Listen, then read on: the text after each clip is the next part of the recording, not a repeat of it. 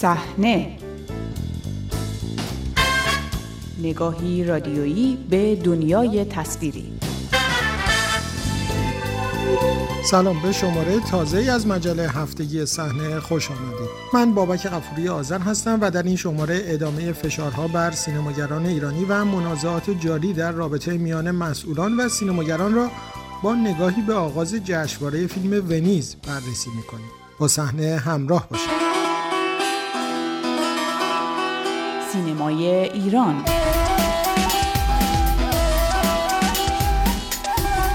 آنکه نام سینماگران ممنوع از کار شده هفته گذشته برخلاف اعلام قبلی رئیس سازمان سینمایی وزارت ارشاد اعلام نشد، اما فشارهای امنیتی و قضایی بر سینماگران ادامه پیدا کرد و دست کم 3 فیلمساز با احضار به نهادهای قضایی و امنیتی تفهیم اتهام شدند. اخذ وثیقه از مجید برزگر، محسن امیریوسفی و مجتبی میرطهماسب ادامه برخوردها با سینماگران و فشار بر جریان منتقد سینمای ایران محسوب می شود که از ماه گذشته با بازداشت محمد رسولوف، مصطفی آل احمد و جعفر پناهی آغاز شد. از میان این 3 فیلمساز جعفر پناهی و محمد رسولوف همچنان در زندان هستند و فشارها بر دیگر سینماگرانی که طی ماه‌های گذشته بیانیه‌ها و اظهار نظرهای انتقادی درباره تحولات سیاسی و اجتماعی ایران داشتند ادامه دارد. این فشارها با اظهارات محمد خزایی رئیس سازمان سینمایی درباره اعلام فهرستی از سینماگران ممنوع از فعالیت شده وارد مرحله تازه شد.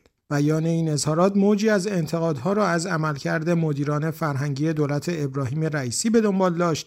با این همه محمد مهدی اسماعیلی وزیر ارشاد با حضور در یک برنامه تلویزیونی بر درستی اقدامات انجام شده پافشاری کرد و گفت در مقابل فشارها عقب نشینی نمی‌کنه. رئیس سازمان سینمایی ما اعلام کرد کارش داره انجام میشه.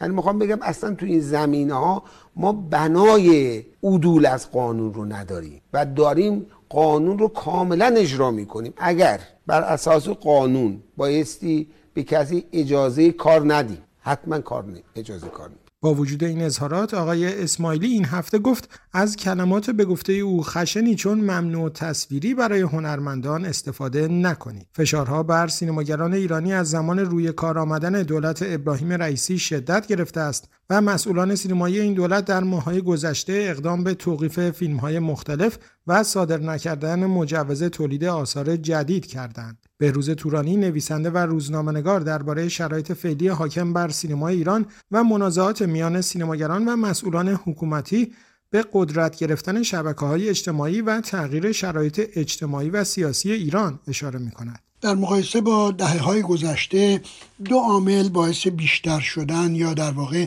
بیشتر دیده شدن این موارد شده. یعنی اینطور نبوده که سازمان سینمایی یا مدیران سینمایی در دوره‌ای هنرمندان رو، سینماگران رو آزاد و راحت گذاشتن و الان تازه شروع کردن به آزار اونها. در گذشته هم شبیه چنین مواردی بوده، ولی اتفاقی که افتاده اینه که در طی یک دهه گذشته رسانه‌های اجتماعی صاحب قدرت و نفوذ بسیار گسترده‌ای در جامعه ایران شدند و با وجود تمام محدودیت‌هایی که حکومت بر رسانه‌های اجتماعی اعمال می‌کنه، نقش سازنده اونها رو و نقش تأثیرگذار رسانه‌های اجتماعی رو به هیچ عنوان نمیشه نادیده گرفت. 10 سال پیش، 20 سال پیش، 30 سال پیش اگر اتفاقی میافتاد در یک جشنواره‌ای در خارج از ایران یا حتی در داخل ایران، خیلی از مردم چیزی دربارش نمیشنیدند و به طور کلی ازش بیخبر میموندند و رسانه‌ها هم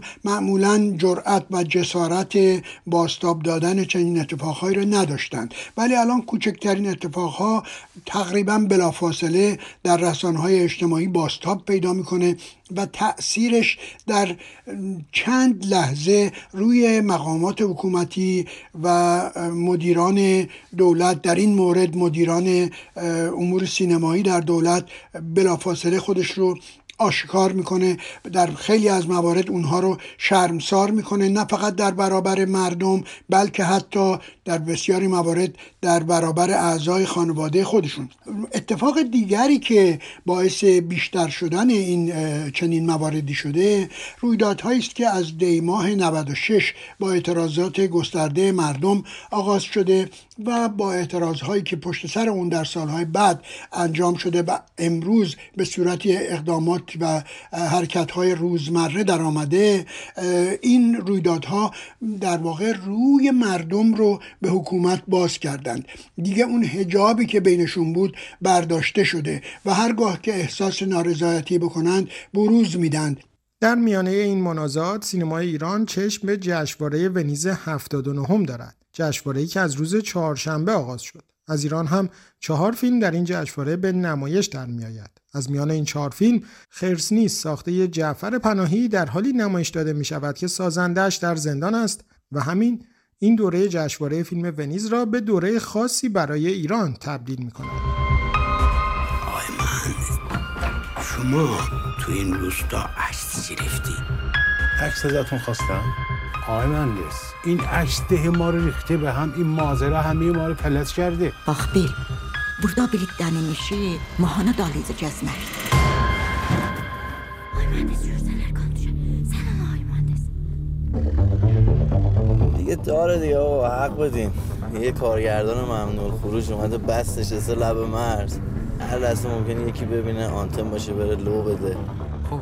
فیلم شب داخلی دیوار ساخته وحید جلیوند هم که در این دوره جشنواره ونیز از ایران شرکت می‌کند، به گفته مسئولان سینمایی وزارت ارشاد مجوز نمایش در این جشنواره ندارد. پیشتر مسئولان وزارت ارشاد فیلم برادران لیلا ساخته سعید روستایی را که در دوره گذشته جشنواره فیلم کن در بخش مسابقه حضور داشت، به بهانه نداشتن مجوز نمایش و اظهارات و اقدامات سازندگانش در این جشنواره توقیف کردند. آنها هشدار دادند با فیلم‌های دیگری هم که بدون گرفتن پروانه نمایش در جشنواره‌های بین‌المللی حضور پیدا کنند، برخورد مشابهی خواهند کرد. آیا جشنواره ونیز منازعات فعلی در سینمای ایران را ادامه خواهد داد؟ بهروز تورانی چشمانداز منازعات فعلی را چنین پیشبینی می‌کند. با افزایش تنش و تضاد بین قشرهای از مردم در این مورد، مثلا سینماگران در وضعیت فعلی هر جرقه‌ای میتونه وضعیت رو حاد بکنه.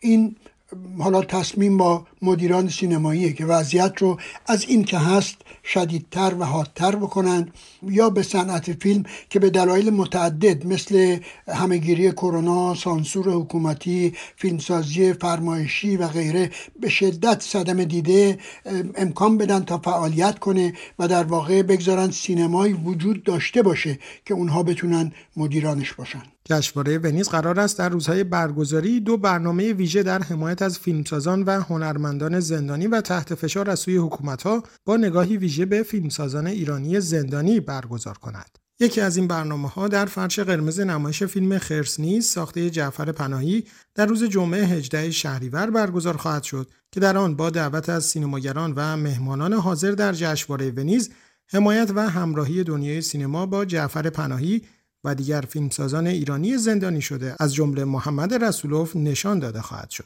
منازعات اخیر در حالی ادامه دارد که همچنان بحران کم تماشاگری فیلم‌های در حال نمایش در سینماهای ایران تداوم دارد. با وجود اتمام کامل محدودیت‌های کرونایی، هیچ کدام از فیلم‌های با مضمون جدی نتوانستند تماشاگران زیادی بیش از 550,000 نفر داشته باشند. بهروز تورانی در این باره چنین اعتقادی دارد. فیلمسازان ایرانی هم باید این نکته رو در نظر داشته باشند که بحران فعلی مشکلی رو که در رابطه بین اونها و تماشاگر پیش آمده پنهان نمی‌کنه. ترکیب تماشاگران ایرانی نه تنها در دهه گذشته بلکه حتی در همین چند سال اخیر از نظر اجتماعی و اقتصادی و همینطور از نظر دسترسی به فیلم‌های خارجی دگرگون شده. انتظارها از هنرمندان حالا چیزی بیشتر از سرگرمیه. اونا میخوان که تصویر واقعی روزگار خودشون رو در فیلم ها ببینن و نشون دادن این تصویر میدونم که مشکله اما ممکنه.